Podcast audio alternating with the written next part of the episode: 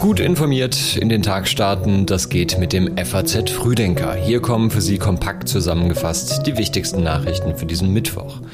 Wir schauen in die Ukraine nach der Explosion am Kachowka-Staudamm, außerdem in die USA. Da will der frühere Vizepräsident Mike Pence ins Rennen um die Präsidentschaft einsteigen und nach München. Da spielt heute Abend Rammstein. Vorher noch schnell die Schlagzeilen aus der Nacht.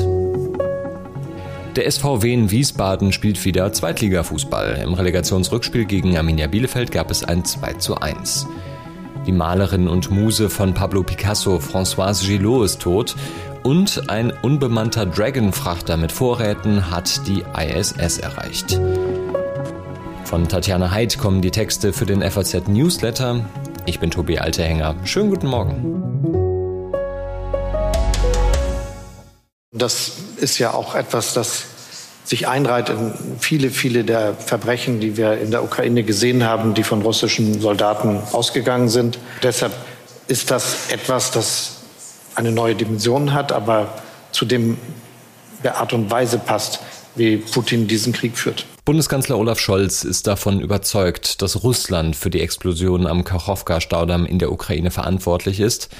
Am Dienstagmorgen war der Staudamm ja gesprengt worden. Seitdem geben sich beide Seiten die Schuld für die Explosion.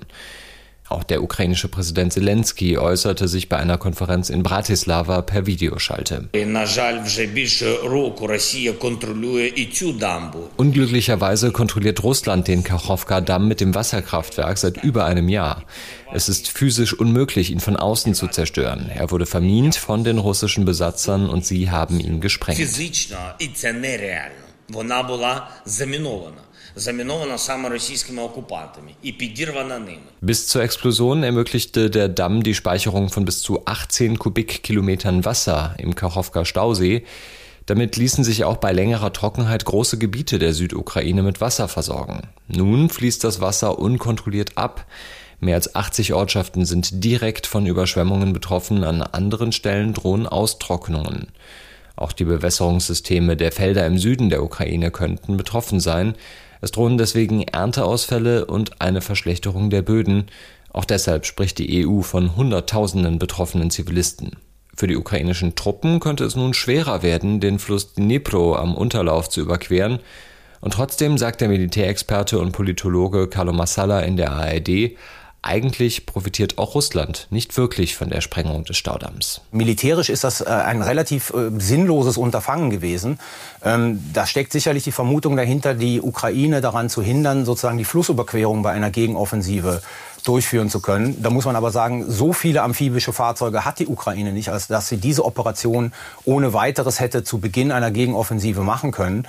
Ähm, die Russen überfluten ihre eigenen Stellungen. Ähm, sie geben dieses Land preis, ähm, sie verwüsten es. Profitieren tut letzten Endes keiner. In Nürnberg beginnt heute der evangelische Kirchentag. Bis Sonntag werden rund 100.000 Menschen erwartet. Der Kirchentag steht unter der Überschrift Jetzt ist die Zeit. In Nürnberg und auch in Fürth werden insgesamt rund 2000 Veranstaltungen angeboten. Und bis Sonntag können sich die Besucher mit den Schwerpunktthemen Krieg und Frieden, Antisemitismus, Klimawandel und mit dem Thema Zukunft der Kirchen in einer zunehmend säkularen Gesellschaft auseinandersetzen. Auch die evangelische Kirche in Deutschland kämpft ja mit Mitgliederschwund. Im vergangenen Jahr waren rund 19 Millionen deutsche Mitglieder der evangelischen Kirche. Das waren knapp 600.000 weniger als im Jahr zuvor. Nicht mit dabei ist die EKD-Vorsitzende Annette Kirschus. Sie musste absagen aufgrund einer Corona-Erkrankung. Und auch die prominente Theologin Margot Käßmann wird nicht in Nürnberg dabei sein. Sie selbst sagt, der Kirchentag habe eine von ihr geplante pazifistische Konzertlesung abgelehnt. Der Kirchentag selbst hat das allerdings dementiert. Käßmann fordert einen Waffenstillstand in der Ukraine und wendet sich gegen die deutschen Waffenlieferungen. Just into the newsroom, former Vice President Mike Pence is officially running for president. He filed paperwork to run in 2024. Am Montag hat der ehemalige US-Vizepräsident Mike Pence seine Bewerbung eingereicht als Präsidentschaftskandidat der Republikanischen Partei. Heute soll in Iowa die offizielle Ankündigung folgen. Die Frage ist nur, hat er auch eine Chance? In Umfragen unter Parteimitgliedern liegt Pence nämlich nur bei gut 5 Prozent. Sein ehemaliger Chef Donald Trump bei über 50 Prozent und dessen schärfster Konkurrent Ron DeSantis bei etwas mehr als 20 Prozent. Am Ende dieser Woche wird sich das republikanische Bewerberfeld noch weiter ausgebaut haben. Auch der ehemalige Trump-Vertraute Chris Christie hat in der Nacht seine Kandidatur bekannt gegeben. Das bedeutet aber auch, die Trump-Gegner graben sich gegenseitig das Wasser ab. Dass es nicht zu einem Bündnis gegen Trump kommt, hängt unter anderem auch mit Ron DeSantis zusammen. Der ist nämlich schwächer ins Rennen gestartet, als viele geglaubt hatten. Und wenn seine Kampagne einen richtigen Einbruch erleiden sollte, dann müssten sich seine Anhänger neu orientieren, wovon möglicherweise Pence profitieren könnte. Hinzu kommen die Gesetzmäßigkeiten amerikanischer Vorwahlen. Gewählt wird in einzelnen Bundesstaaten und die Republikaner beginnen im strukturell konservativ-christlichen Iowa. Pence setzt ja auf die evangelikale und gesellschaftspolitisch konservative Basis der Partei und falls ihm in Iowa ein Achtungserfolg gelänge, dann könnte sich möglicherweise eine neue Dynamik entwickeln. Es fehlen qualifizierte Kräfte in der Pflege, in der Kinderbetreuung, in der IT-Branche, im Handwerk und vielen anderen Bereichen. Ende letzten Jahres gab es rund zwei Millionen offene Stellen. Das ist der höchste je gemessene Wert das zeigt allein, wie hoch der Handlungsbedarf für uns ist. Bundesinnenministerin Faeser hat im Bundestag vor ein paar Wochen ja nochmal beschrieben, wie gravierend der Fachkräftemangel in Deutschland inzwischen ist. Und es gibt ja ganz verschiedene Ansätze, dieses Problem anzugehen. Ein Blick geht schon länger zu den Rentnerinnen und Rentnern im Land. Anfang des Jahres wurde ja die Hinzuverdienstgrenze abgeschafft und damit können ältere Menschen neben ihrer Rente unbegrenzt Lohn beziehen.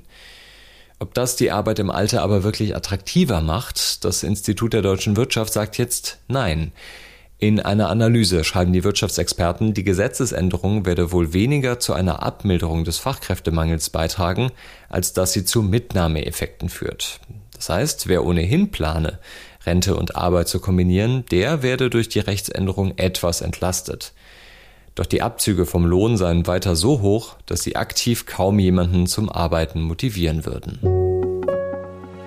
Die Band Rammstein spielt heute Abend in München. Es ist das erste Deutschlandkonzert der Band im Rahmen ihrer Europatournee und viele Fans haben ein ungutes Gefühl dabei wegen der Vorwürfe gegen Sänger Till Lindemann.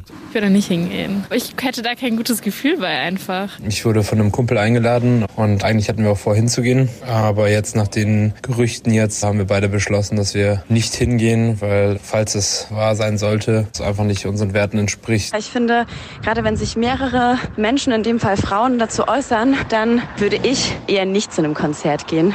Mehrere Frauen werfen Lindemann vor, gezielt weibliche Fans für Sex rekrutiert zu haben. Die Frauen sollen aus einem Bereich ganz vorn im Zuschauerraum ausgewählt worden sein, der sogenannten Row Zero. Bei den vier Konzerten, die Rammstein von Mittwoch an in dieser Woche in München spielt, werden keine Fans vor der Absperrung an der Bühne erlaubt sein, auch eine Aftershow-Party wird es nicht geben. In einer Stellungnahme von Rammstein hieß es, man nehme die Vorwürfe ernst, bitte aber darum, von Vorverurteilungen abzusehen. Wie die FAZ aus dem Umfeld der Band erfuhr, hat deren Management inzwischen mit der Aufklärung der Vorwürfe begonnen. Eine externe Anwaltskanzlei sei beauftragt worden. Ein ausführlicher Augenzeugenbericht kommt von der YouTuberin Kyla Scheiks, die von ihren Erfahrungen auf einem Rammstein-Konzert berichtet. Ein Link dazu finden Sie in den Show Notes. Heute ist der 7. Juni, wir sind im Pride Month und in Israel gibt es dazu ein Jubiläum, 25 Jahre Pride-Parade in Tel Aviv. Tel Aviv ist ja eine Hochburg der israelischen LGBTQ-Gemeinde. 28 Prozent der Einwohner definieren sich als queer. Und zum Jubiläum werden mehr als 250.000 Teilnehmer aus der ganzen Welt erwartet.